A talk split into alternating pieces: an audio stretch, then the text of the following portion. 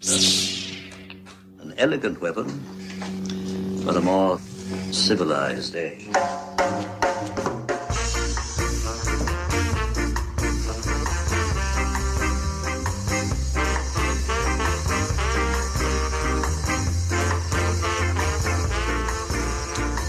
Ladies and gentlemen, welcome to an Elegant Weapon episode 384. My name is Jay, J.M. Clark, Jay the Jedi Ross, Ross Jedi Jay, and as always, it is so wonderful to have all you beautiful babies back here with me in the as yet unnamed brand new podcast studio here in beautiful Hamilton, Ontario, Canada. It's good to see you all again. Uh, very excited this week. Uh, we've got a very interesting new guest who's got a few things to discuss uh, that are right up my alley. So uh, that's what we're going to get into here, kids. But before we do, we're going to do the inevitable Zoom problem.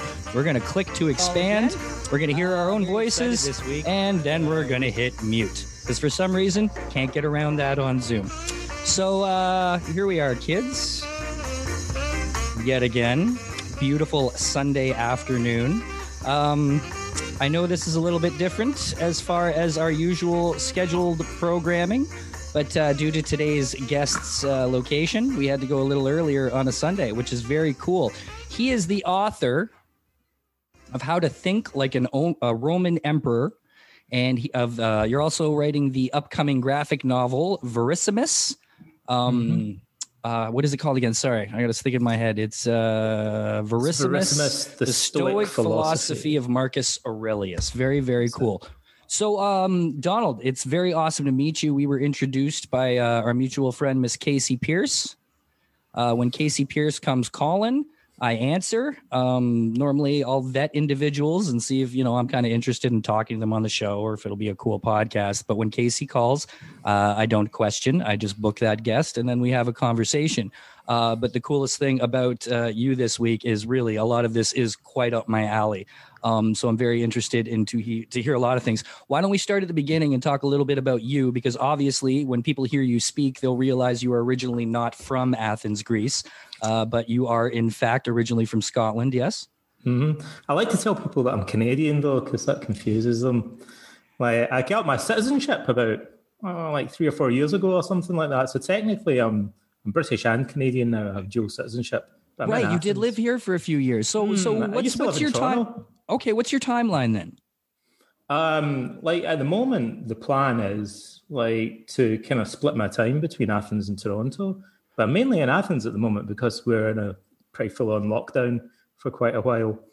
Um, but eventually, maybe in the summer, like pandemic permitting, I'll be I'll be back in Toronto. Okay, uh, I moved to Canada about seven years ago or something like that. I think. Okay, so what brought you here?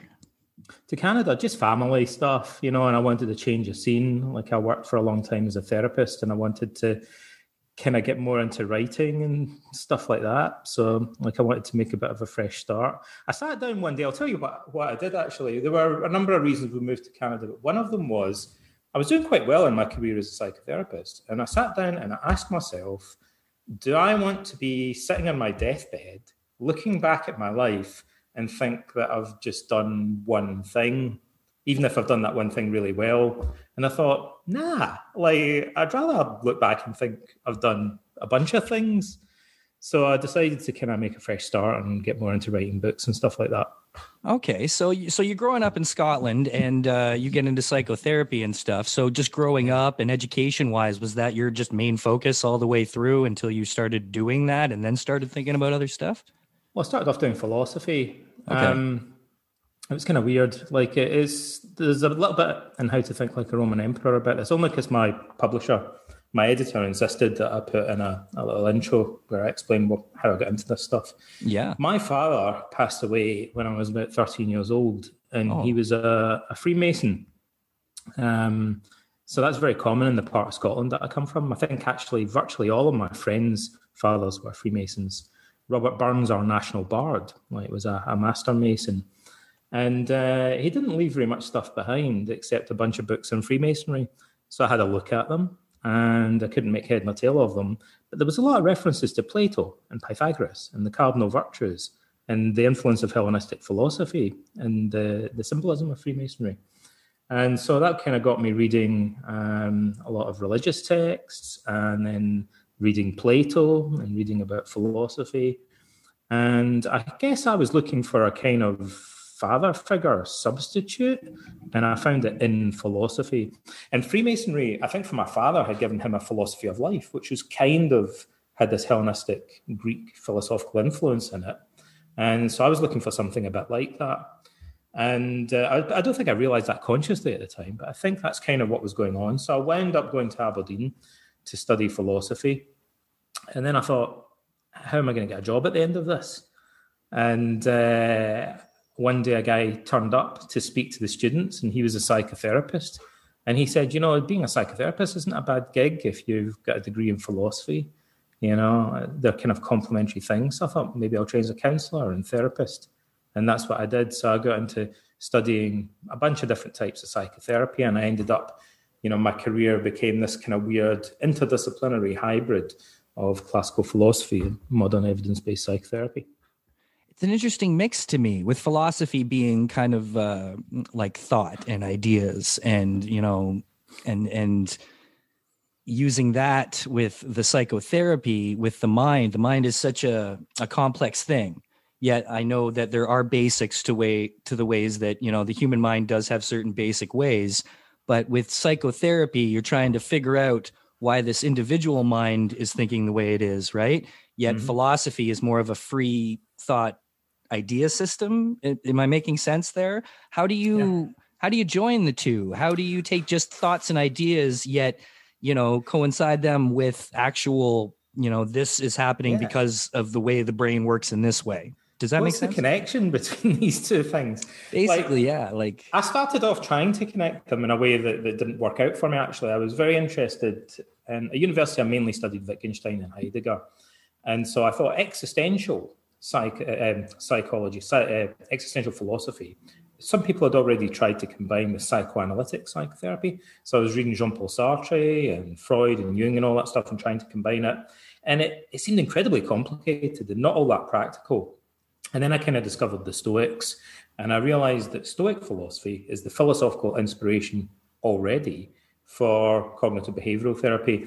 And actually, when we first started, you know, modern Stoicism kind of began to take off and stuff, some of the classicists and philosophers they were a bit sniffy about it and said, "You psychotherapists are kind of like uh, taking classical philosophy and kind of remolding it, you know, in a in your own image, as it were, right, making it seem like a psychotherapy."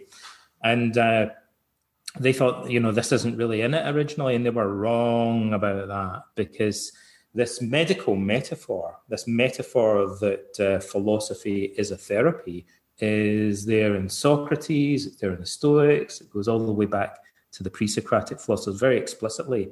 In fact, the ancient Greek philosophers wrote books on psychotherapy right? Most of which are lost today, but they literally thought of philosophy as a psychotherapy 2,000, 2,300, 2,400 years ago. So a lot of people really just don't realize that. They think psychotherapy kind of originated with Freud, but they're wrong about that. It was actually a, a, around very explicitly. They, they call it the uh, therapia, like therapy of the psyche. They don't have the word psychotherapy, but they're like a hair's breadth away from calling it that. And the, the key idea that they had was that our emotions are shaped by our underlying beliefs. Um, and that's summed up in a very famous, probably the most famous quote from the Stoics, from Epictetus. It, it says, It's not things that upset us, but rather our opinions about them. So, as philosophers, they're very interested in exploring our opinions. And then they realized, well, when we change our opinions, we that changes our emotions as well often. And they thought, well, maybe philosophy itself has this kind of therapeutic value for, for changing and improving our emotions. And then it just so happened that in the 1950s, when people were getting disillusioned with Freud and Jung and all that kind of stuff, uh, researchers in psychology were looking at something called the cognitive appraisal theory of emotion. Or you could just say the cognitive theory of emotion. And so a bunch of research indicated that people's beliefs did indeed shape their emotions. And so the psychotherapists started saying, well, rather than asking people um, about their early childhood experiences and getting them to sit on a couch and free associate like Freud did, maybe we should just be trying to figure out what the beliefs are that they currently hold and the patterns of thinking are that they have right now that might be causing them to feel anxious, causing them to feel depressed, and then getting them to evaluate whether those beliefs are actually true or false. So the, the pioneer of cognitive therapy was a guy called Albert Ellis in New York in the 1950s. He'd read the Stoics. He was a psychoanalytic therapist and then quit it because he got fed up with it. He thought it wasn't, it didn't really make sense. He thought it was pseudoscientific. And he thought, I'm going to start again from scratch. But he'd read the Stoics and he knew about this research in modern psychology. And so he put together a therapy called rational emotive behavior therapy. And he used to teach that quote from Epictetus, Epictetus to all of his students and all of his clients. So when a client comes into therapy, they'll usually start off by talking about how they're angry, um, anxious, or depressed. And then they'll usually talk about how that's damaging their life. So it's causing them misery. It's been going on for a long time. It's damaging their relationships. It's maybe affecting their performance at work. It's affecting their social life, you know, and all the dreadful consequences that the emotional problems have. And then they'll kind of paint themselves into a corner where it's obvious that they need to do something about that. And then they'll express their stuckness. And they'll do that by saying, typically, I know I'm anxious, I know I'm depressed, I know it's causing me all these problems, but I can't help it. It's just the way I feel. And Ellis used to lean forward and go, but it's not just the way that you feel. It's also right. the way that you think. And that's the cognitive model of emotion. And as soon as you recognize that thoughts are underlying feelings, it opens a whole toolbox, the whole toolbox of cognitive therapy. Because now you can go, well, maybe we can set about trying to identify what the thoughts are that make you anxious or depressed. Maybe we can look at whether there might be alternative beliefs or perspectives that might be healthier and more realistic. Maybe we could weigh up the evidence for and against your beliefs. Maybe we can uh, look at the consequences of holding certain beliefs. Now we've got all these tools that emerge, cognitive therapy tools. But the Stoics knew a lot of that 2,300 years ago, really, which seems really weird now. It's like um, we had a, a dark age of psychotherapy that lasted uh, about 2,000 years. And then it all came back into the light again. See, Stoic, Stoicism, it, it, it fascinates me for on, on many levels. And in a way, I, I've kind of viewed it in the past as kind of originally how humans had to be. Because there yeah, was a time there was a time when we were, you know, still developing and evolving when you had no choice. It's just how cruel the world was. You got eaten by something. That's the way it was. You didn't get to spend two weeks crying and mourning and funeraling and, you know, processing your thought process. You had to keep worrying about not getting eaten and eat yourself.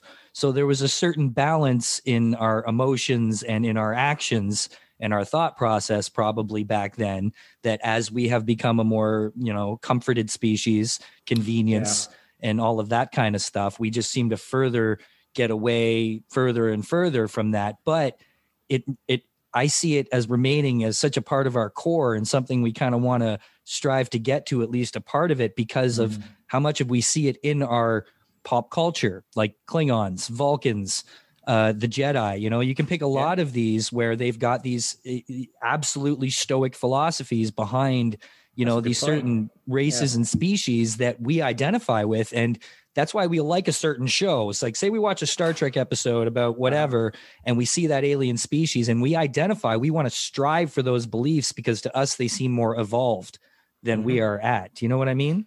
Well, you're suggesting, I think you're implying it's what um, we some philosophers used to call a perennial philosophy, which is this idea that certain philosophies are kind of almost archetypal. Like there, you know, there's so many. There's maybe like a, a selection box of half a dozen basic generic philosophies of life. Like there's only so many different perspectives that people typically will have on, on, what the goal of life is. Is it all about enjoying pleasure? Is it about attaining wisdom? You know, there's different typical conceptions and they're always floating around in the culture and in different uh, countries, different parts of the world. Like uh, discover them in their own way, and maybe you're right that we are quite alienated from this kind of archetypal, perennial Stoic philosophy now, but we have a craving for it. We kind of miss it, and it comes back to us in fiction and the arts. Absolutely, and I feel like um, we've just kind of forgotten how to connect in a certain way. Like as a layman, the way the past few years, I'll give you a little example. Um, without you know diving too deep into it, uh, three years ago, my kid's mom and I we separated, and uh, we were together for nine years. We separated, continued to live together for the next three years in order to co-parent our child. Now, obviously, that kind of situation is going to lead to a roller coaster of emotional ups and downs. And you have to really, to make something like that work and to make something like that succeed, you have to question yourself. And you have to say, okay, why am I jealous? Why am I selfish? It's because of my thought process. It's because mm-hmm. of my certain point of view that I feel this way. And that became very evident to me that the only reason mm-hmm. I was going through a lot of the dark times that I was was because of my outlook on those times and ignoring all the other wonderful things I could be focusing on in a way to the side. So I I have been on a bit of a stoic uh, you know journey for the past mm-hmm. couple years now trying to consciously look inside myself the way I'm looking at things in order to improve my emotional state. So, mm-hmm. you know, that's that's been something I've been kind of going through and it's helped, you know. So I guess that's where it becomes like uh, self-medicating psychotherapy. I mean, is that possible? Yeah, I think so. I mean, I think people often discover these philosophies for themselves. You know, either you do or you don't. And you know, if you don't, you suffer very badly, or if you you do, you figure out a way of coping with a situation. And uh, the Stoics actually recognized that. They said, you know, these ideas that we have, we formulated it into a philosophy but you know we can see that in uh, the Greek tragedies and uh, in other cultures, people have arrived at similar ideas because they're kind of it's natural that people would come up with these coping strategies in order to deal with a stressful situation. When you're faced with a crisis or a very challenging emotional situation, you know either you crumble or you dig deep inside yourself and figure out a realistic way of coping with it.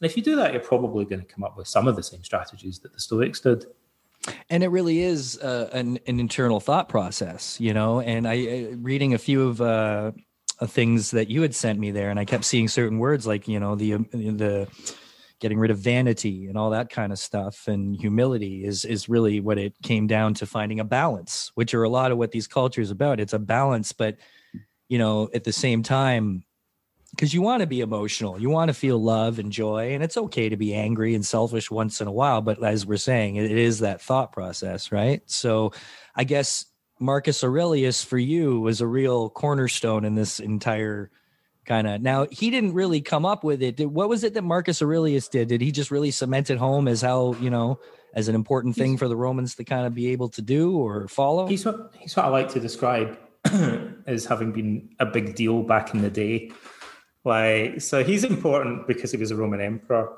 And he's actually pretty much the last famous Stoic of antiquity. So, one of the weird things about Stoicism is, for instance, psychoanalysis, had, its heyday was maybe even less than 100 years. Marxism's heyday, about 100 years or so. Um, Stoicism flourished for about five centuries. So it was a big deal in Greece and then in Rome for 500 years. Marcus is right at the end of that. So his significance is that he's kind of riding the crest of this wave that lasts five centuries. And in a sense, maybe he's the, he's peak Stoicism, but he's also the most powerful man in the world. So he's also the Stoic that we know most about. He's the one that's easiest to to write about in terms of his life and biography, because we have three major surviving Roman histories of his reign and bits of archaeological evidence. We don't have anywhere near as much information about the lives of most other philosophers. So Stoicism was founded in 301 BC by a Phoenician merchant who arrived in Athens, and then it kind of evolves over the centuries. and. Now, when Marcus you say Aurelius. founded, Mm-hmm. Is that that individual sitting down and just kind of writing out the basic ideas of a philosophy and naming it? Or yeah. does that come from his experience of older cultures and societies yeah. that he's experienced who were kind of of stoic nature before that? Well, it's two things. Like, I mean, it's probably a bunch of different influences, but the two main ones are he he was a wealthy dye merchant, and his ship sank, and he lost all of his dye at sea, so it's gone for good. It just dissolves in the water. And so he's like an immigrant in Athens, He had to live like a beggar, uh, Zeno, his name was. And so the first thing is this experience of extreme loss and hardship, right? So he must have thought, how how do I deal with this? Zeno said he made, he made a joke about it, and he said uh, my, the most profitable voyage that I've ever made was the one uh, where I lost my entire fortune because the consequence of it was that I learned inner wealth. Like I, I learned, uh, I learned philosophy. I learned to uh, uh, achieve this kind of enlightenment as a result of losing all of my property. Um, so there's that. He was thrown into this extreme situation where he had to cope. But he also studied philosophy at Athens. So he'd studied in many, several different major schools of philosophy before he then, for about 10 or 20 years. And then he sat down and what he did was he thought, there are good bits and bad bits in all these different schools of philosophy. And he decided he was going to combine elements of them and come up with a new school of philosophy. So he Bruce Lee it basically. Yeah, he, he did a Bruce Lee. It's kind of eclectic to begin with. He thought like none of these is perfect. We need a kind of uh, we need something in the middle. So, for instance, um, in ancient Athens, loosely speaking, people thought of philosophy um, as a way of life is being represented by two complete opposite characters. So one is Plato, who was very scholarly and academic, as we say today. His school was called the Academy. And then the other one is everyone's favorite, Diogenes the Cynic, who walked around naked and uh, was like lived like a beggar. wasn't interested in logic, wasn't interested in metaphysics. Like he just thought philosophy was almost like being an Indian yogi. It was about spiritual. Oh no, we've frozen. Let's hope that Donald comes back. Could be the internet stretching all the way to Athens, Greece. If we study these things too much. Hey, you're back. I oh, there we are. All right. I lost you for a minute there. I don't know if the audience could still hear me while I was kind of prattling away there, but like I, it says here that uh, we're still live, but I can't tell. Meeting is now streaming live on Facebook. Sorry, kids, if you are hearing this. Um, sorry, we're having trouble with playing this video. We'll see if it comes back, but I know I'm still recording on uh, my computer either way. So as to not mess too much with the uh, audio version. I'm sorry, but I missed the last minute or two of what you were saying. That's okay. I can recap. oh wait, oh easy. no, they heard. They good. They see yeah. what you're saying that they heard. So well, let's just continue on, and yeah. uh, you know, see if this pops back. I'll recap very briefly. Like so, there's Diogenes the Cynic. There's Plato, like who founded the academy. Plato was very scholarly. You had to study mathematics, like uh, geometry. He was very bookish like Diogenes was the opposite. He went around like a beggar, like a Hindu holy man or something, so about strengthening your character. And Zeno studied in both these schools of philosophy, and I think he came up with a hybrid approach where he said studying logic and metaphysics and stuff like that can be useful in moderation, insofar as it contributes to actually improving your life, improving your character. But if you do it too much, then you'll just end up holed up in an ivory tower and kind of disappear up your own backside. He thought the like the academics were going too far in that direction. Okay. And Diogenes had gone too far in the opposite direction of being a, a, a kind of a cynic small c about uh, bookish learning and logic and stuff like that. So Plato used to say that Diogenes was like Socrates gone mad, and uh, Diogenes went round to Plato's house once and rubbed his dirty feet on Plato's nice Persian carpet.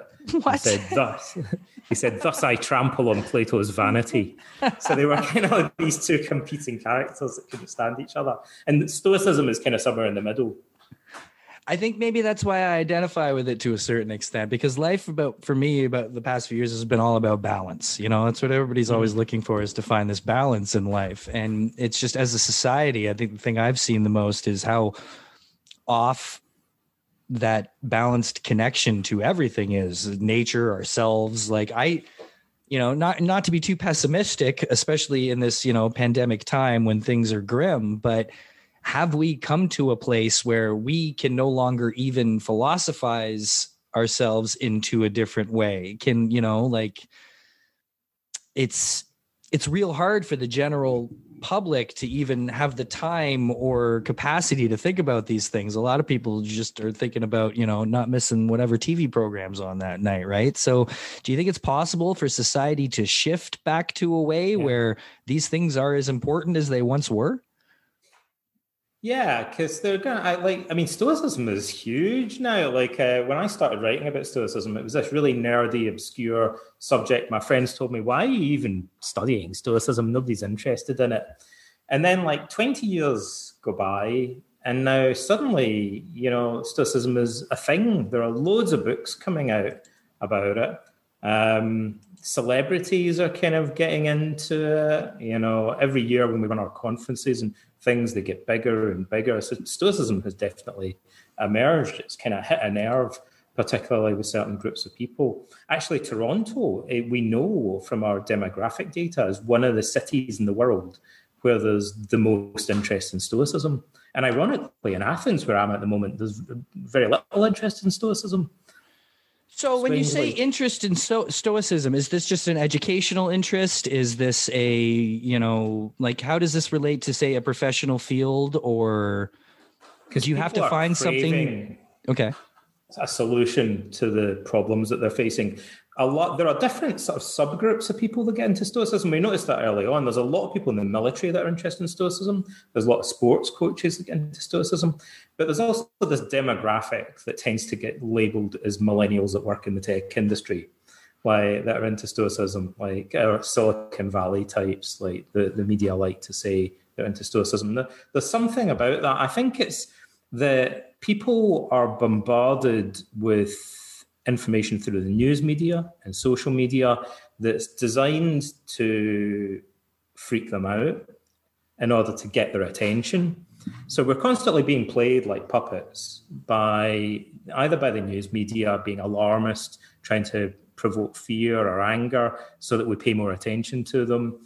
Um, or to social media, like people trying to get as many likes as they can, like by saying contrarian or sensationalist things and stuff like that. And I think people increasingly, you know, are reacting against that and thinking this isn't really what life is meant to be about. It feels like mm. we're kind of being played by by society, and there has to be some kind of solutions. That people are on edge, and they have an increasing sense of really alarming things that they don't have much direct control over going on around them, and so they're looking for a way of coping with that by developing a philosophical attitude towards all of the evil, like chaos, anger, like that they see going on in the world, and also a, a sense that they have very limited control over it themselves. And I think they turn to Stoicism as a way of being able to endure, like the the like the the age of the internet, basically. Absolutely. I think it's the perfect thing for it. And because, like, I also wanted to touch on its relation that I was reading about uh, to Buddhism in a certain way, you know, that mm-hmm. it's, uh, you know, the same idea of, of letting go and letting go of your vanity and yourself and all that. Yet, Stoicism has a bit more, as far as I, I can read, again, this is a layman speaking, but what I think I like about Stoicism is there's a little more action involved uh, it's a little mm-hmm. less passive than the Buddhist idea because when I was younger and I read a lot and studied a lot about Buddhism and it really attracted me, the one thing I couldn't get over was the lack of action. As much as, because mm. um, to me, like just standing still is not a certain solution. And, you know, I, I even saw that there was a few Stoic ideas about not getting too involved. But for me, I think uh, part of the reason of existence for us as as as humans is to do something wow. right not not not to sit under a bodhi tree and find mm-hmm. enlightenment mm-hmm. for a hundred years that's great and all it's awesome that that was accomplished but in my mind i'm like okay that was a lot of time wasted to get to somewhere that you know you maybe could have ended up in the afterlife i don't know well, Marcus Aurelius actually says something that speaks directly to that, which is pretty cool. And it's like a lot of the Stoic sayings, it's very simple and very direct. So he says that the, the goal of life, the meaning of life, in his view, must lie in actions rather than feelings. So he has this kind of debate with himself. Is, for example, the goal of life all about experiencing pleasure or is it about experiencing right. peace of mind? And he says that's a completely wrong headed way of looking at it. It's more yes. about what you do rather than right. what you're feeling like because that's what you get a sense like when looking back on your life of, of value from it's not about what you felt it's what about you actually it's what you actually did with your life. So stoicism i'll cut right to the chase actually. The, the heart of stoicism are a number of kind of paradoxes but one of them is the, the stoics basically want to have a philosophy of life where you can be committed to determined, disciplined, and courageous action in the service of wisdom and justice, while at the same time managing to kind of square the circle of not freaking out if things don't turn out according to plan. So they want a philosophy that allows them to somehow maintain equanimity, to be emotionally accepting while nevertheless being committed to determined action. And that's why it's a, the perfect philosophy for a Roman emperor and a, a, a like a military commander mm-hmm. uh, like Marcus Aurelius, because if anything, he was a workaholic, um, you know, and he was involved in a protracted series of, of wars. So he was a very busy man. Um, he didn't just sit around at Rome doing nothing. And uh, he used Stoicism as a way of coping with the, the challenges of that, basically, so he could keep himself sane right. having to, to deal with one crisis after another as you say that, that is literally kind of my philosophy as to how I went about during this pandemic. Because what I have seen and what I have witnessed since the beginning of this whole thing is that a lot of people, as you said earlier, you go one way or the other, and you find a way to deal with this or you don't. And it's amazing to me uh, to see how clearly and evidently a lot of people are not in a state mentally or physically to be able to handle even this kind of situation. And for me, yeah, I like, sure. you know, I have this certain connection. I'm a tree climber. I'm an arborist by profession. So, uh-huh. you know, I spend my days in nature. I climb trees every day. I have a certain connection to my physical being and the outside world that has balanced my love of social media and pop culture. So I do. My life has has got this great, you know, thing going on. But, you know, I know that's not the common average situation for most people. So to see people crumble in the way that they have under the weight of um, I don't even know of just nothingness that they have mm-hmm. become consumed with social media to the point where they are so emotional about this electrical box in front of them that it blows my mind, right? And meanwhile, mm-hmm. sometimes you probably wouldn't get so mad if you just went for a walk so, you know, because mm-hmm. what I did is when I when I couldn't go anywhere and Comic Cons went away, because that, that was a big part of my life, is I started walking the earth. I started hiking mm-hmm. a lot and I spent a lot of the time outdoors, a lot of time in the woods just to keep clear and to breathe and not lose it because there's so much anger now that is just unwarranted in people because they're in such a tight situation that they don't know how to handle, right? So that's what this whole pandemic has shown to me very clearly that there's a very large chasm between those who can handle it and those who can't right now, you know?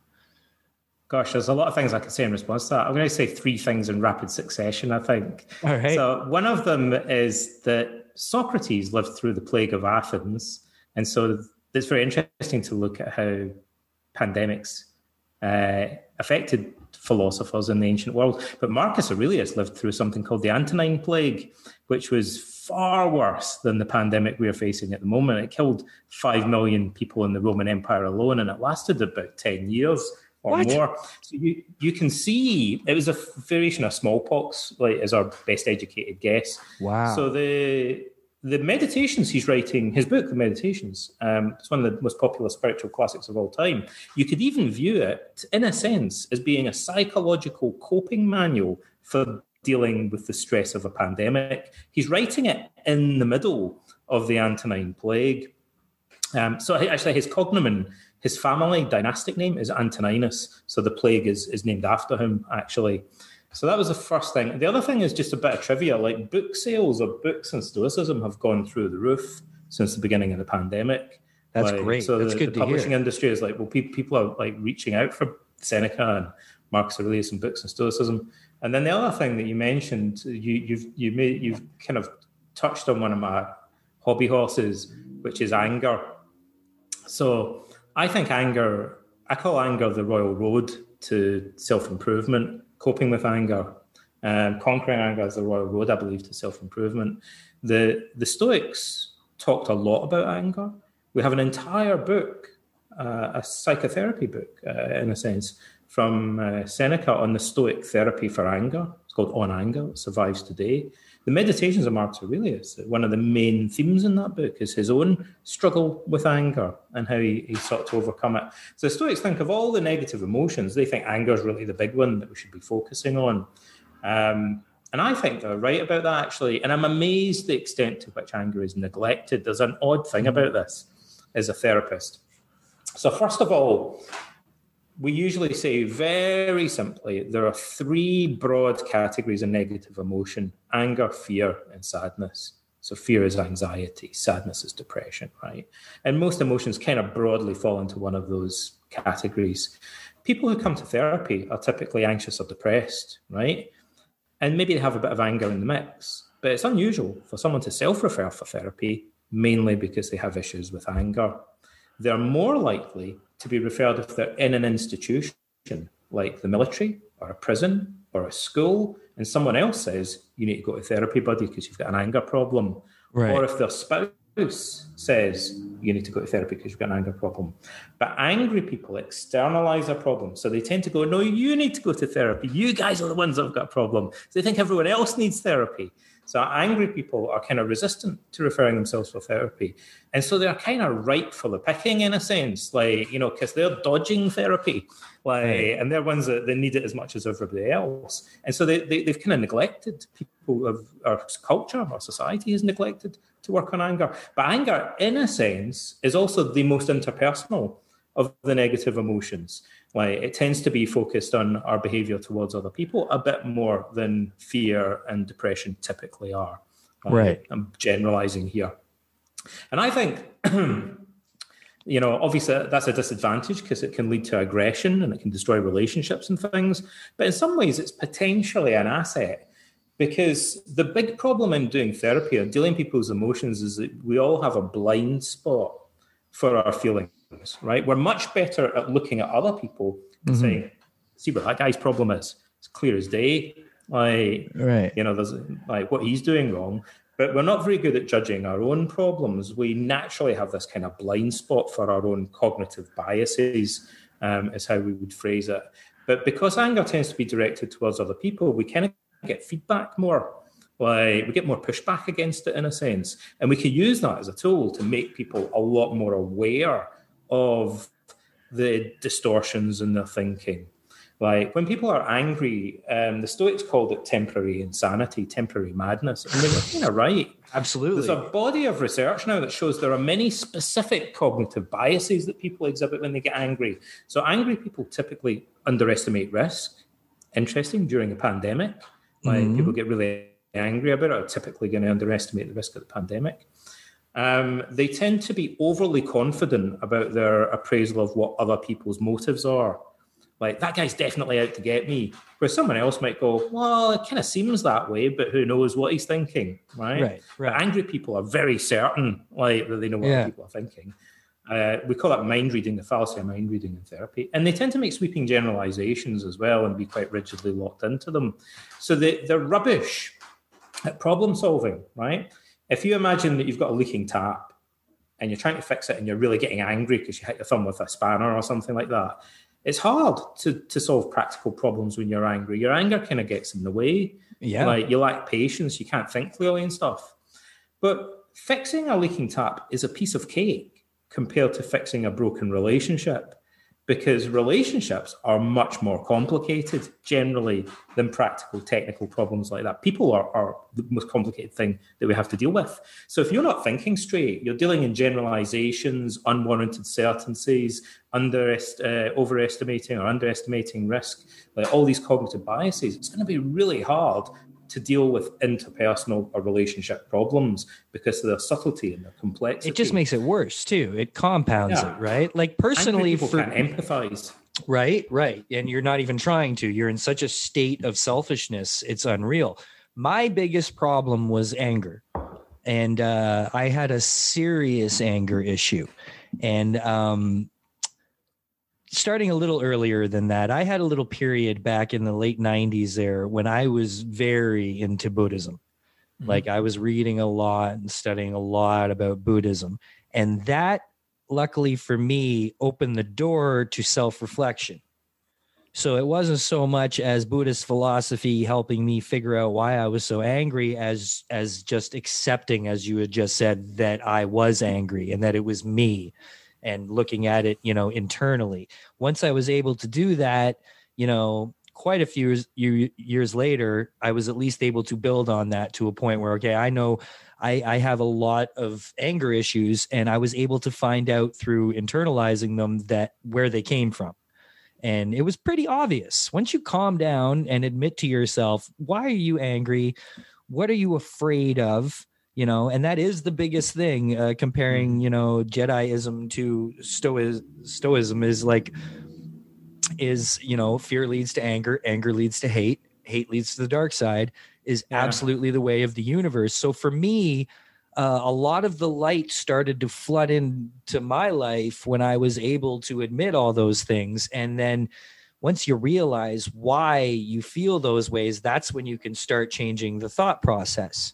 Because I was enraged. I have a lot, I've been able to let go of a lot of it over the past, you know, couple years through personally consciously internalizing and learning and trying to think about things differently. But uh, jealousy and anger were two things that I could not control in any way. I still, you know, you still lose your temper once in a while. It's not nearly as bad. I'm very proud of myself as far as how far I've come. You ask a lot of people, they're like, Jay, Jay's never angry. Jay's always smiling. But no, I, I can lose it. And uh, not so much as, as before, but yeah, it's, it's, it was my biggest problem. It's the biggest problem throughout humanity, and it is Yeah. the leading cause of selfishness at the same time, right?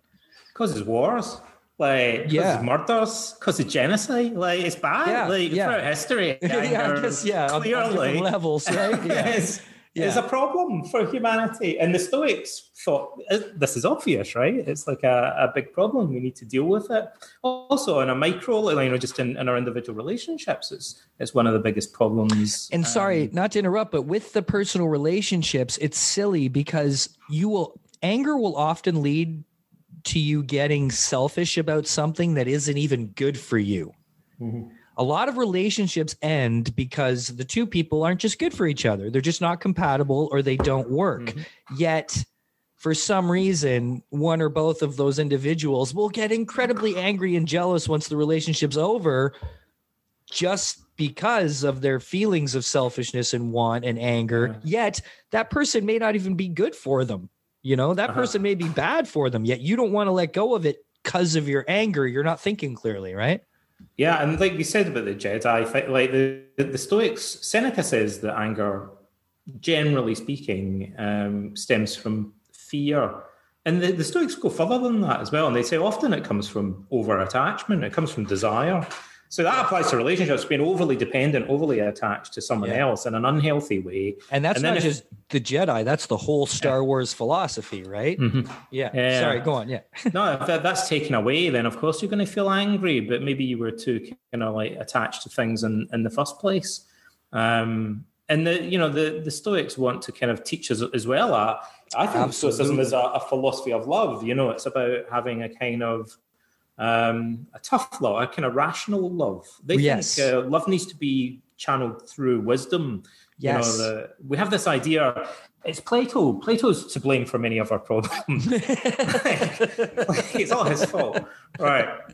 So Plato had this idea of psychology that you have reason and the passions, and they're kind of like separate faculties. Okay. And the Stoics said, well, that's not really true, right? Like they're interrelated things. Like the where you have passions, where you have emotions, they're they're based on underlying beliefs. And we we need to learn that you know love isn't this just crazy irrational thing that's completely separate from reason. The stoics thought no like genuine love is rational in a sense. Like it's guided it's filtered through reason and wisdom. You know people can learn to love wisely like prudently like they learn to love Like selflessly, self-discipline Yeah. yeah, and Yeah. there's a healthy there's a healthy form of love and an unhealthy form of love that's irrational and foolish like and overly dependent on people and that's kind of like a recipe for neurosis they think um so i, I wanted to mention to you as well the there's a, a line in uh, star wars that uh, people that are into stoicism always think sounds an awful lot like a, a, really weird famous quote so it's that one where Obi-Wan Kenobi says, if you strike me down, you'll make me even more powerful. Then you could Is possibly imagine. those lines? Right. Yeah. yeah. If you strike me down, I will become more powerful than Says you to Darth Vader. could possibly imagine. Yeah. Yeah. And That's it. yeah, It's a little bit like the last line, Epictetus's handbook, the final line of it um, is a kind of paraphrase or a quote from Socrates in court. And he says, Anytus and Meletus, so the two guys who are prosecuting him and want to have him executed, um, Anytus and Meletus can kill me, but they cannot harm me. It's a typical Socratic paradox. And actually, one of the famous Stoics used to say that about Emperor Nero, who persecuted Stoic philosophers. He said, Nero can kill me, but he cannot harm me. Right, Like, right. And what he yeah, meant was he can he can kill me, he can end my life, but he can't harm my character. right, Like, he can't make me into a bad person. right. Like, and actually, because I'm not afraid of Nero killing me, like, it means my, my character's. If I was scared, then I'd subordinate myself to a political tyrant. He'd have control over me. Like, because I'm not scared of Nero taking my life, I have freedom. Like, and I can speak up to him. I can defy him in the Senate. So he'll never conquer my spirit as long as I'm, you know, I'm not afraid of him taking. So he can kill me, but he can't harm my character. That's under my control. I can Yeah. choose out to stand up to him. And that, you know, the line itself, I think uh, people who are interested in Stoicism often feel they, they see a parallel with that line in Star Wars. But I think, like you say, you know more about the Jedi philosophy and, you know, other other parts of the Star Wars canon and so on. There's probably other similarities. The the I'll tell you another thing that people have often said uh, that sh- medieval chivalric codes of honor, we can't find a direct connection with Stoicism, but many people look at them and go, it very much looks like the chivalric codes are kind of somehow inspired by Stoic philosophy. Right. It's it's a weird thing in Star Wars because over the years, I mean, it started out, you know, light and dark, bad and good, you know, evil fighting against good. And the Jedi always represented this, you know, goodness and the light side of the force and all these, you know, stoic values. Absolutely. It is it's incredibly, you know, based on that. And the thing I'm seeing nowadays is Star Wars and the fans of Star Wars are being attracted to this whole gray Jedi idea. This whole idea of uh you know more of a balance between studying the dark and the light side as kind of the original Jedi did. Um, because the whole reason in the movies that the kind of the order fell is they didn't see it coming because they became arrogant right? And they became overconfident and they lost a lot of those core values. So, in a way, the Jedi failed in that way. So, it's kind of interesting. And I like seeing that there are a lot of fans who are, who are more attracted to a balanced outlook than just a pure good or evil. And that's been something that Star Wars is exploring a lot right now, especially on the Mandalorian show. And you've got Ahsoka Yeah. Tano, this Jedi who's not a Jedi. She left the Jedi Order not to become a Sith, but to sit in the middle.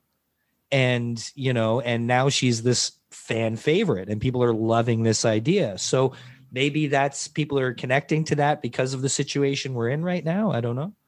But uh yeah, the basic old Jedi, you know, is there's no self, there's no, you know, uh and that's another thing. A lot of people this when I explain to you about the relationship uh that, you know, I just came out of, uh, it's it's amazing to me how amazed people are by it that I was able to break up with someone, continue to live with them happily, amicably, you know, most of the time. Of course, there's up and downs, right? Uh, like any family in any household, but overall, we came through it with flying colors. Our kid is better for it. Our kid is definitely grown, you know, happy and mature because we were able to have that partnership. And a lot of people are just like amazed by it. And they're like, how, how, how? and I have simple answers uh, that weren't that incredible. And really, it is not thinking about self and loving somebody fully, like you were talking about that right kind of love, that healthy kind of love, is to consistently look at what they need and what is going to benefit them and what is going to help them along in their life and make their life happier. If you can consistently do that and communicate about that, you're going to actually get through fairly easily, right? Um, but I think that's what people just the anger takes over and Mhm. and they can't possibly think of of letting go of all their thoughts and just empathizing towards someone else, right? Yeah, I think it's a lack of role models in some way as well. I mean, I think honestly, when, when you say people just can't imagine it, that's there's a clue right there, right? Because they don't really feel that they've seen many examples of this before, and there's a maybe like Plato famously says, or has Socrates say in the Republic, that if he looks at the Greek tragedies, they're like horror stories, right? Um, and they're they're very entertaining. But he says they're full of really terrible role models. Like the the heroes in the Greek tragedies are all, in a sense, the cause of their own tragedy, and they they they freak out over things that arguably they don't really need to freak out over and make things much much worse like than they needed to be. And Socrates says that they're awesome, but they're, they're kind of setting a quite a bad example. And so Plato's solution to that was a bit totalitarian. He wanted to get rid of them, whereas the Stoics were more accepting of art. And they said, no, let's bring back the tragedies. We can study them, but we need to view them in a bit more of a detached way. We, we need to study them while realizing we're not supposed to emulate these characters like that are coping badly and suffering and freaking out. They're inter- they're almost like case studies in psychopathology. You know, th- this is an example of what not to do in the face of a crisis. Mm-hmm. Like, and there are also good role models that you can find in literature. It just happened to be that Greek society was dominated by these bad role models in the tragedies. But I think this is a problem as well today. You know, like people don't somehow know how to sort out good and bad role models and mm-hmm. they, they they if you ask them they don't they'll say i can't imagine like dealing with a relationship breakup in a rational and kind of benevolent and patient. yeah, yeah. Because no one's ever explained that to them. Yeah, yeah. They expect to, people to freak out and deal with it badly because mm-hmm. you know that's kind of what they've what they've seen, what they what they've learned over time. They don't have enough good examples. It, it, also comes down onto your own behavior, as far as you know. Why do these relationships end? I mean, our relationship ended uh, very, you know, for no nefarious reason there was no cheating there was no you know other people there was no you know abuse there was nothing like that. It just wasn't working. We just didn't click. We shouldn't be together. Let's make that decision. So we were very lucky that we were both uh, are both mature enough people and have been through enough crap in the past with people to have both been in the, on the same page at that time so that made it very easy going in, right? But you're right. That's that's a rare thing to happen nowadays, right? It's unfortunate. The Stoics have this radical idea that uh, in order to love somebody, and maybe go as far as to say, in order to love someone properly, in order to love someone wisely in a kind of natural way, like you have to do it with non-attachment. And their way of phrasing that is that you should view other people as on loan from nature and so there's a built into your love for another person, there's an acceptance that you don't control them. Yes. That they're an individual. And that people change. You know, nothing is permanent. Right. Um, and that, you know, one day you you know, they might decide that they don't love you anymore. Or, yeah. you know, sometimes, you know, we lose people that we love for other reasons. You know, maybe they die or, you know, something else causes our relationship to break up. And the, the Stoics think we have to go into things with this sense of non attachment. They view it as just being realistic. They think you can love people while accepting that nothing is forever. And they actually think that's the only real way to love somebody is with this kind of uh, philosophical attitude towards it. It's uh, it's the way I feel, to be honest, with what I've been through. That is definitely the I can see that being kind of uh, closing in as the tunnel that I'm kind of heading through. Do you know what I mean? As these ideas come together, especially also, uh, I would be remiss to not mention the Batman. Uh, because I was also reading a few things on how Batman, yes, is in fact one Batman of the most stoic. stoic characters out there, right? I mean, maybe a little bit hardcore of a stoic, you know, extreme. Eh, you know, but uh, in a way, there's a you know there is that that deep care and love that's in there. It's just so controlled and reasoned, you know. But again, uh, you're taking a character who is completely motivated by rage, yet it's his control and understanding of that anger and rage that enables him to be able to do the things that he does. So I guess yeah, that would be stoicism, like like being stoic to pretty much a T, right? Yeah, yeah. I'm going to make a case for Wonder Woman being. A, I'm not. I'm no expert, but you know, like yeah. uh, I, just because of her kind of Greek cultural heritage, she's like uh, she's she's technically I think like isn't she like she's the daughter of Zeus or something like yes, that? yeah, yeah, yeah, yeah. That means that depending on the incarnation, but yeah, yeah, yeah, yeah. So, like, I, am going to make a case for Wonder Woman representing an aspect of, of Stoicism, just because that's one of my little girl's favorite. Uh, well, like you were saying though, yeah, also role models, right? Like all these yeah. role models, and it's great that for little girls like Ahsoka and Wonder Woman, there's some, there's yeah. you know, an amazing change in in the way that we're viewing role models to a certain extent. What a role model is, um, you know, it most of these superheroes, I guess, kind of embody this idea because, you know, reason and balance is what we really do crave, right? We know mm-hmm. that it's going to hurt less. This horrible world that we live in, this cruel nature that we have to endure, it's going to be easier. You're going to have more strength if you're able to use this insane computer that's been plucked mm-hmm. in our mm-hmm. heads. That's the thing that gets me is like uh, like we have this capacity to outthink ourselves. We mm-hmm. can outthink our feelings if we learn to do it and let ourselves do it. I mm-hmm. think at least that's the way I look at it, right? Yeah, definitely. I mean, I'd say that the Stoics think that if we want to benefit from role models, we kind of need to put a conscious, like many things, the Stoics think we just need to make a conscious effort, and maybe not even a huge conscious effort, but just a bit more conscious effort to turn all of this around. And they, they think we need to make a conscious, deliberate effort to identify the admirable qualities in other people. And two ways that they do that is to say it's important to sit down and think um, of what they call the sophos or the ideal sage or wise man or woman. So they say you should ask yourself what's the optimum, what's the ideal for someone dealing with adversity.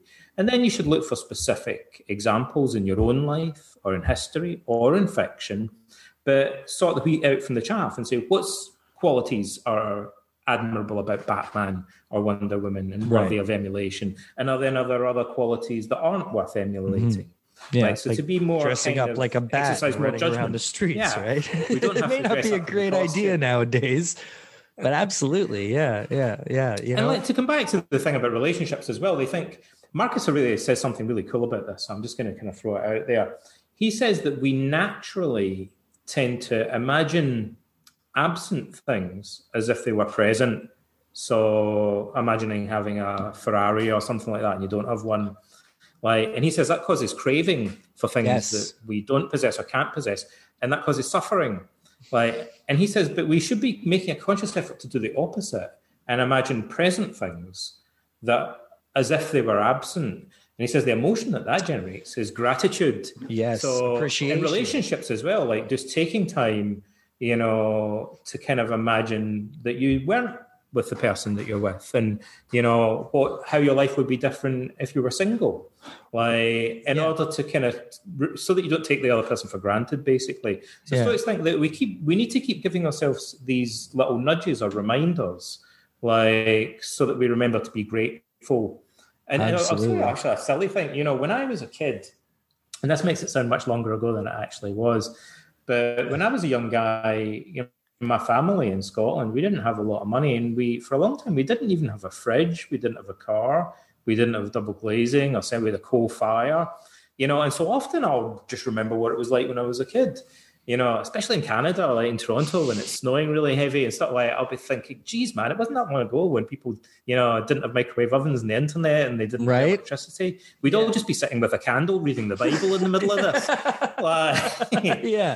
And it makes yeah. me grateful that just that I've got a roof over my head. Yeah. Like, yeah. And, well, and this this new studio I'm in, I've been here two weeks. This is my second weekend here. I lived with uh, Aaron the the there for 12 years. So I am two weeks fresh being on my own. I'm 43. Uh-huh.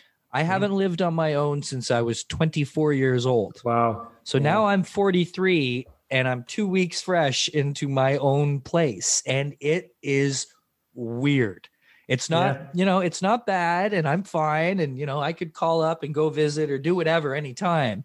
And, uh, but there's a weird feeling of appreciation and mm-hmm. gratitude but it's kind of for both right now i'm appreciating uh-huh. what i just had but yeah. now i'm i'm i have something that i haven't for so long that i can't help but focus on it and i'm finding the appreciation and the gratitude in everything right i can barely think of that like most emotions can be excessive and they have their kind of downside But I can I struggle actually to envisage an unhealthy form of gratitude.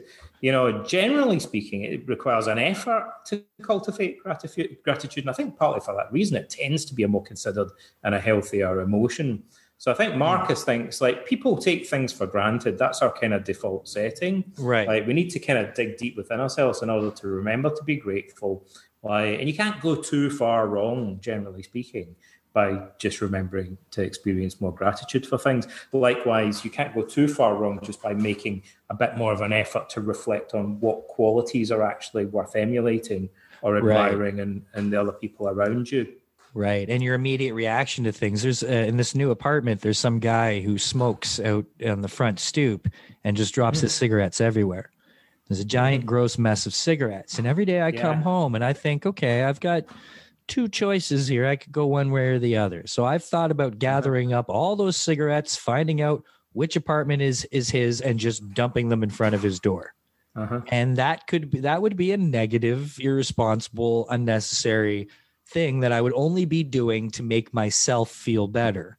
Right? Uh-huh. It would be an attack out of, you know, selfishness. Or I could find a coffee tin and put some dirt in it and leave it there as a subtle non-aggressive hint to maybe put your cigarette butts in there, right? So that's the decision I've made.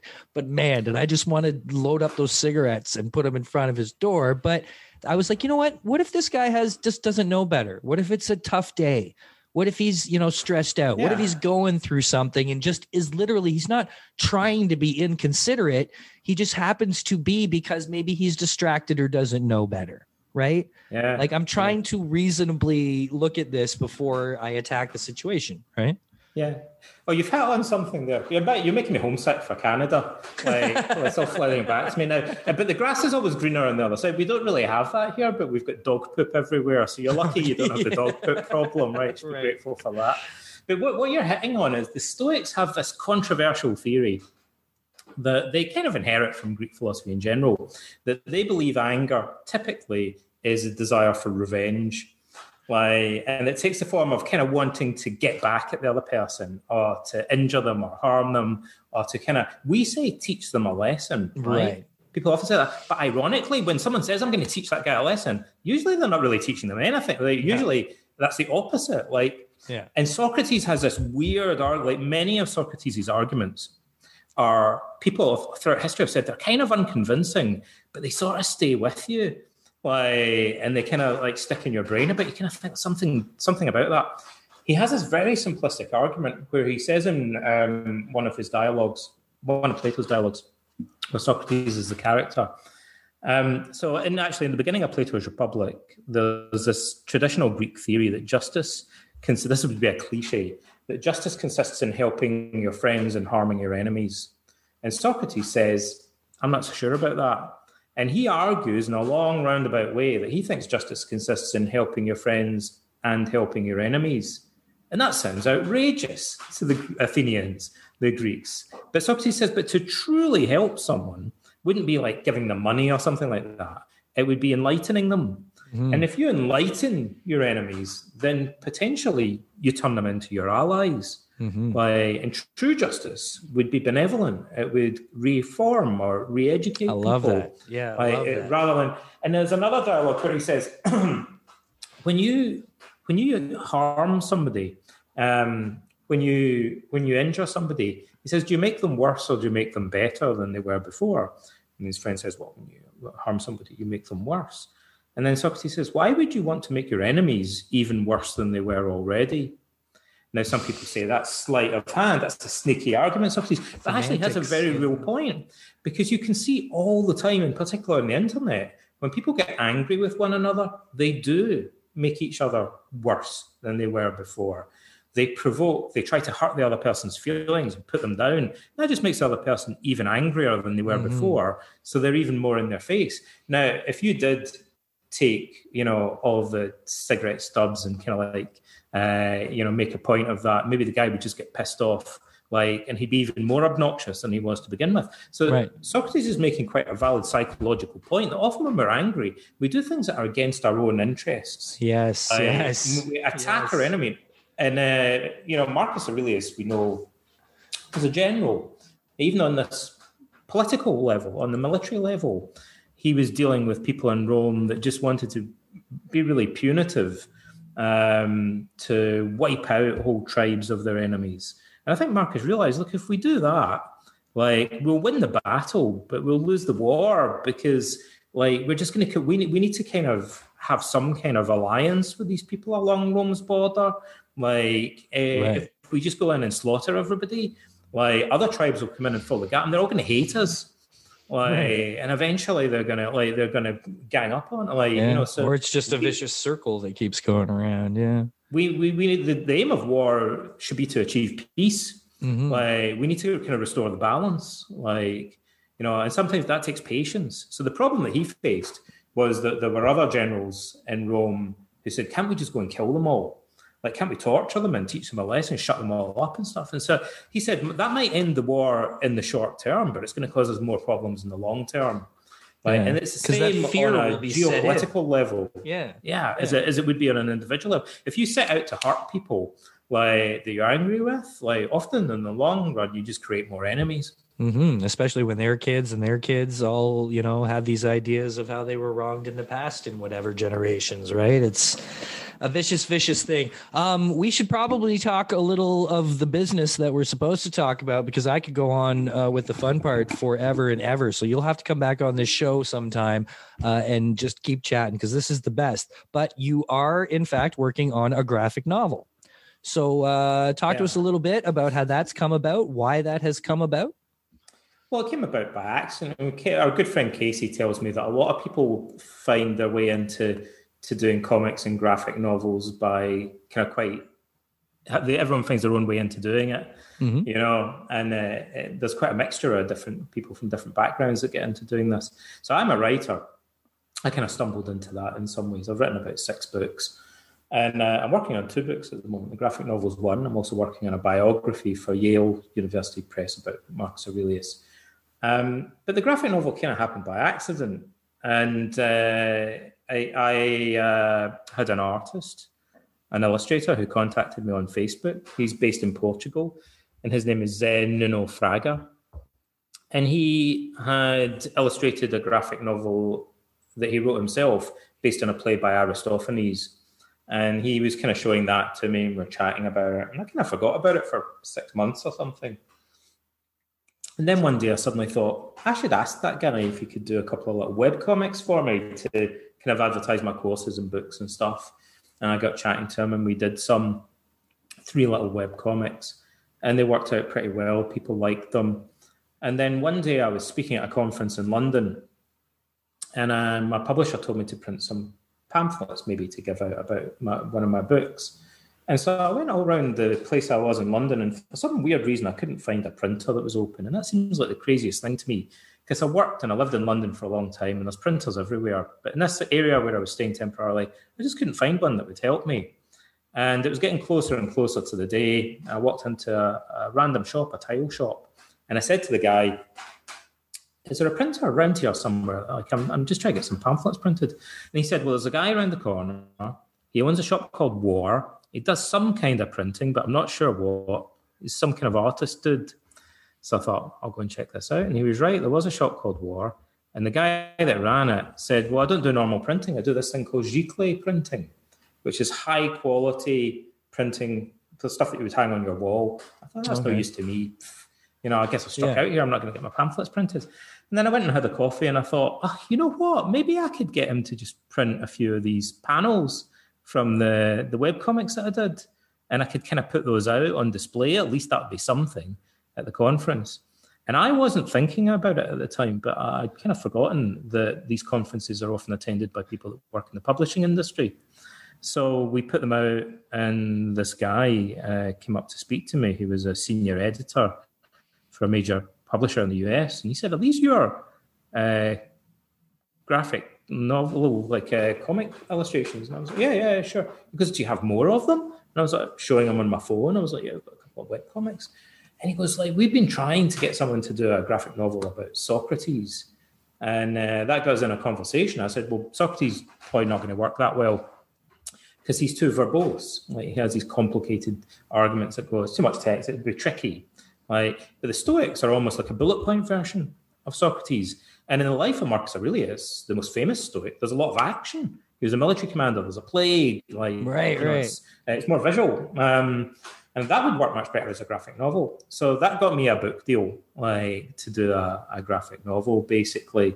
Um, and I wound I wound up doing it. But at no point in the entire process did anybody ask me, "Have you ever read a graphic novel?" right. And I, I, guess I probably have, to be honest. I like to tell people that I haven't read any, but I'm probably exaggerating. I've probably read a couple over the years, but I haven't read many comics or graphic novels for a long time. And so I did do a lot of research, right? I read Scott McCloud's books and I read Stan Lee's books and a couple other books about how to write uh, scripts for graphic novels. Right. Was it a difficult and, uh, transition uh, learning to write a comic script? Yeah, uh, like uh, there's more to it than I realized. Yeah, you know, like it's, it's, a, it's a whole art form. I'm learning a lot as I, do it. I'm lucky I've got a, a good artist, and uh, Casey's been very helpful actually as well, like mm-hmm. uh, bringing her perspective to. It. I call her the Queen of Blood because she's more into horror than me. So she like, but that's quite useful. I think we like some of the scenes. I only realized as we were writing it, part of Marcus Aurelius's life in some ways is like a horror story. Um, and you know, you view things differently when they're on the page. So you read, oh, he lived through this plague, five million people died. Anyway, what else happened? And then you move on when you're reading it in a normal book. But in a graphic novel, or I guess if you were to see it in a movie, you go, no, this goes on through the rest of the story. Right. Like, there's yeah. people dying, you know, in a, a quite a, a, gory way, and the society becomes much more bleak and stuff. This is turning into kind of a little bit more of a, of a horror story. So we we had to kind of look at it from a few different perspectives. But it's a major project, really, and a lot more work than I initially realised. But actually, my saving grace, I think, although I'm a bit of an ignoramus, like or a bit of a novice when it when it comes to this genre, when I was a kid, um, I absolutely loved a comic, a British comic called 2000 AD. right? Yeah, and of course. That was that was probably not bad preparation. not at all. A, yeah, a graphic novel of this kind of ilk. Um, yeah. And uh, I, I, read it religiously when when I was a kid. I loved uh, Judge Dredd and Rogue Trooper and ABC Warriors and all that. That's a great base to start from. Are you kidding? yeah, yeah, yeah, Like so that I had that kind of at the back of my mind um, when I was when I was working on it, and I, I wanted as well like I thought it'd be easy to write a, a, script and just have a kind of dialogue dump and a bunch of guys in sandals talking to each other. and I thought, no, I, am determined not to do that. Right? We're, we'd be missing too much if we did that. And some people would be kind of happy with that. I thought, no, no, no, no, no.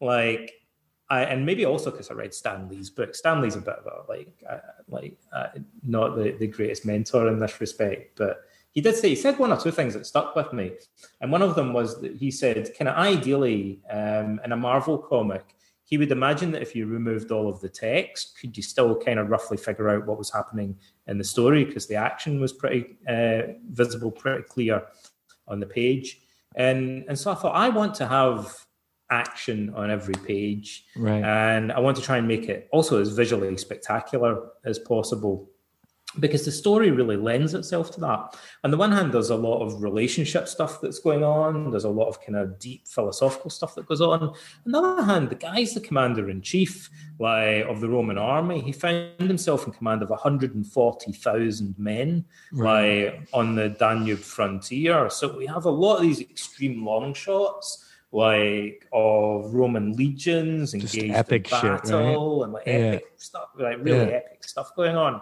right? And then like the kind of horror stuff. And I realized part of normally historians when they read Marcus Aurelius, it's interesting how you read things differently on uh, in text, uh, you know, in a conventional book form. So when you're reading the the history of his uh, reign, there'll be gossip that's reported. There'll be stories about dreams that people had that the Romans are very interested in. And conventional biographers will kind of go, yeah, whatever. And they don't pay too much attention to those details. But in the graphic novel, actually, they kind of come more into the foreground yeah. because we can show the dreams. Yeah.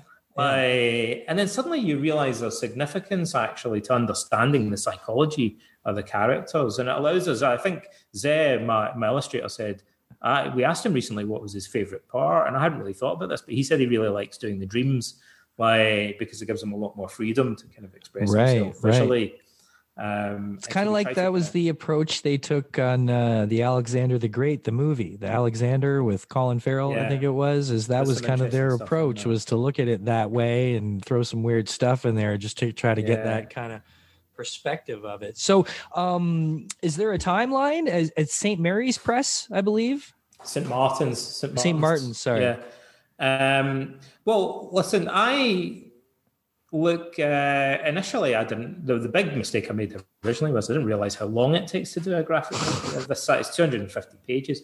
So we're, we've been working pretty intensively on it. I think it's going to take us about two years altogether, and we're kind of just over halfway through. So I'm kind of hoping it will come out late next year. Um, basically, we're kind of putting out little samples of the artwork on Instagram and Twitter and stuff at the moment, but I think that will finally come out late next year. Actually, the other book that I'm working on might even potentially come out before it, um, just because it takes longer to do the graphic novels. I spoke. Have you ever heard of a, a book called Logicomix? It's about the history of Bertrand Russell and Wittgenstein. It's about philosophy. No. It was a it was a bestseller. Um, I spoke to the illustrator for that, and I, my kind of jaw dropped because I just hadn't realised how much work was involved. and they had a team of four people working on their thing, Yeah. and he just dropped in the conversation. He was like, "Yeah, it took us like six or seven years to do it." Whoa, that's extreme. Whoa. That's extreme. Really? Like, Yeah. Geez, man, I was I was isn't going to take that long. Like, No, a year or Um, two is definitely far more along the timeline I'm familiar with as as far as I've been watching these yahoos make these things for years, right? So there is two years. there is a outfit here, uh alternative uh alternate history comics out here. I'm not sure if you're familiar with them at all. They uh they have a couple award-winning graphic novels they've put out. Uh, two of them in particular, Moonshot volumes one and 2 Uh-huh. are all uh, are Aboriginal stories all, uh, by natives. Uh, Oh, they're yeah, all cool. they're all native uh, stories in this thing. It's it's quite amazing. He's got another one that is all uh, can't remember what it's called, but it's all Jewish. It's all it's like a Jewish anthology. Anthology. Uh, it's even got an old story by Stan Lee when he was young. Oh uh, yeah, wow. in this book. But they also the re, uh, what I'm getting to here is they made a graphic novel uh, about Mark Twain and uh, historical Niagara, Mm. and uh, just it's same idea and just absolutely beautiful, gorgeous stuff. But it's uh, it just makes it so much more interesting to look into these visual aspects of these guys' stories as well, right? Like I'm far Oh, more yeah. interested. I'm going to like keep myself from going on Google to look up more about Marcus Aurelius because now I want to wait till I'm able to read your book and graphic learn it that way, right? Sounds mm-hmm. way more exciting and entertaining. It's interesting. I mean, it definitely changed. You know, I'd already written a lot about him, but I think doing the graphic novel kind of changed my understanding of him in a lot of subtle ways. Um, a lot of the historical details we had to research much more carefully suddenly.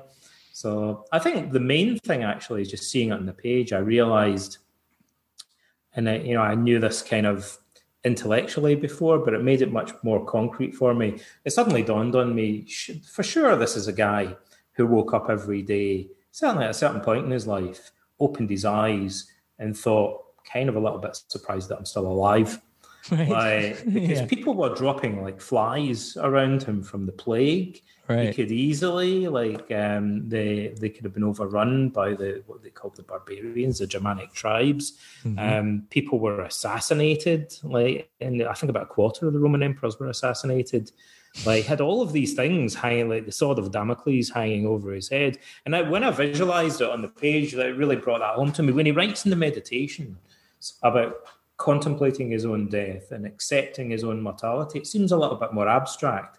But then we you visualize in a concrete way his his life situation, you think, oh no, for him this isn't an abstract thing. It's like it's very real. He could be assassinated at any minute. Or could, Right. Right. You know, there's a civil war declared against him. If he loses that, you know, he'll be beheaded.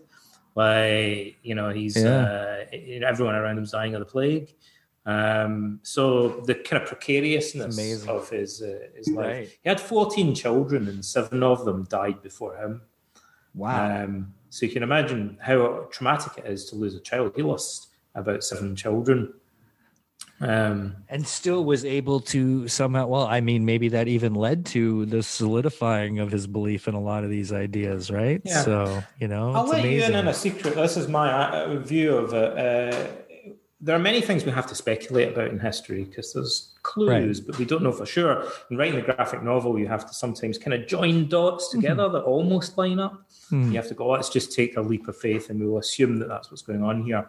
A good example would be the main tutor that he had who taught him uh, Stoic philosophy was a guy called Junius Rusticus. And Marcus left him behind at Rome. He had to because he was the urban prefect, like the, the mayor of Rome. okay And so Mar- Marcus, when he went to Austria uh, to command these legions, left his, his main tutor, his best friend and closest ally behind. And he would have communicated in writing and letters to him discussing philosophy, and the guy would have been mentoring him. Um, but then he dies. And round about the time, just about maybe a year or so after Junius Rusticus dies, Marcus begins writing the Meditations, which was originally titled To Himself. So it's as if Ah. he thought, all my teachers are dying. Like my, my, my closest teacher mentor is gone now. Like, I'm here alone, like, away from home for the first time in this dangerous situation. So I'm going to carry on writing letters about Stoic philosophy like I was writing to him. I'm going to address them to myself. Now I'm going to have to become my own mentor, my own therapist. And I, I think that's what we see in the meditations in that book is him having been forced into a situation where he has to take over the role of becoming his own therapist and mentor. now i want to read them so i'm going to just sit down and read these meditations. Uh donald i cannot thank you enough for uh, joining me this afternoon. This Well, has been been an absolutely fascinating conversation that i hope we can continue someday. And now knowing uh uh, your habitat situation here in the T dot. Uh, hopefully, when all this calms down and you're allowed to come home, we can actually sit down and have a proper pint and a proper discussion about the matter. And uh, Uh-huh. Yeah. that would be super, super cool. But I can't thank you For enough sure. for for taking the time. I know it's getting a little late there. Uh, but again, is there anywhere online where can people follow you? You're on Twitter, you mentioned and stuff. Yeah, on Twitter and Instagram and stuff. If they go to my website, it's just donaldrobertson.name. So it's N A M E instead of dot .com. And uh, all my links to social media and all my articles and everything. like that. And they can, there's like, they can sign up to get a kind of preview of the graphic novel. Like there's interviews with the illustrator and little videos we did when we were doing the research and stuff that they can check out if they're interested. Very, very cool. Uh, kids, you all need to go do that. Um, again, yes, thank you so much for joining us, Donald. We will do this again. Kids, uh, if you're struggling, um, look to these things, look to these ways, get think. Think it out. We're we're feeling a lot right now. Uh, our emotions are overwhelmed for a lot of different reasons.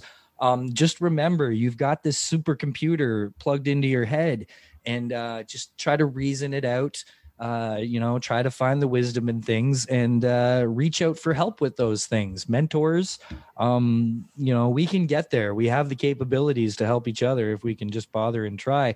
Uh, and, you know, a lot of this lends to that.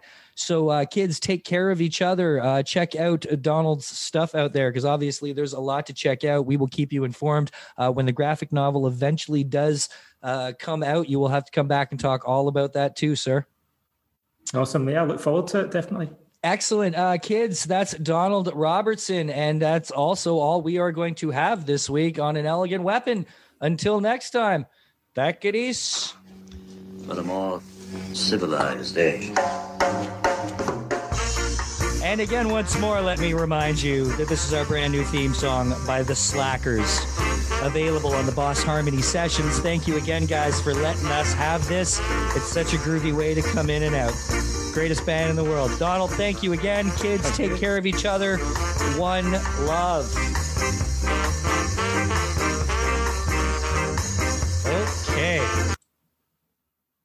And we are clear. Excellent. That was super fun. Thank you so much, Donald. I no, greatly appreciate the conversation. No, absolutely. Like like I say, Casey says do it, and I do because it always ends up fantastic. So uh, uh, yeah, again, we'll keep in touch. Hopefully we'll chat again sometime. Yeah, but other sure. than that, good Definitely. luck with everything. And uh, you know, Likewise. I hope all is safe and take care, yeah. Yeah, yeah, yeah. I hope you're safe and well there as well. Yeah, maybe I'll see you when I, will probably be back in Toronto in the summer. So. Oh yeah, yeah. we'll definitely have to uh, we'll get together then. Absolutely, yeah. I'm looking forward to it. Cool. All right. Great to meet you. Take care. Bye bye.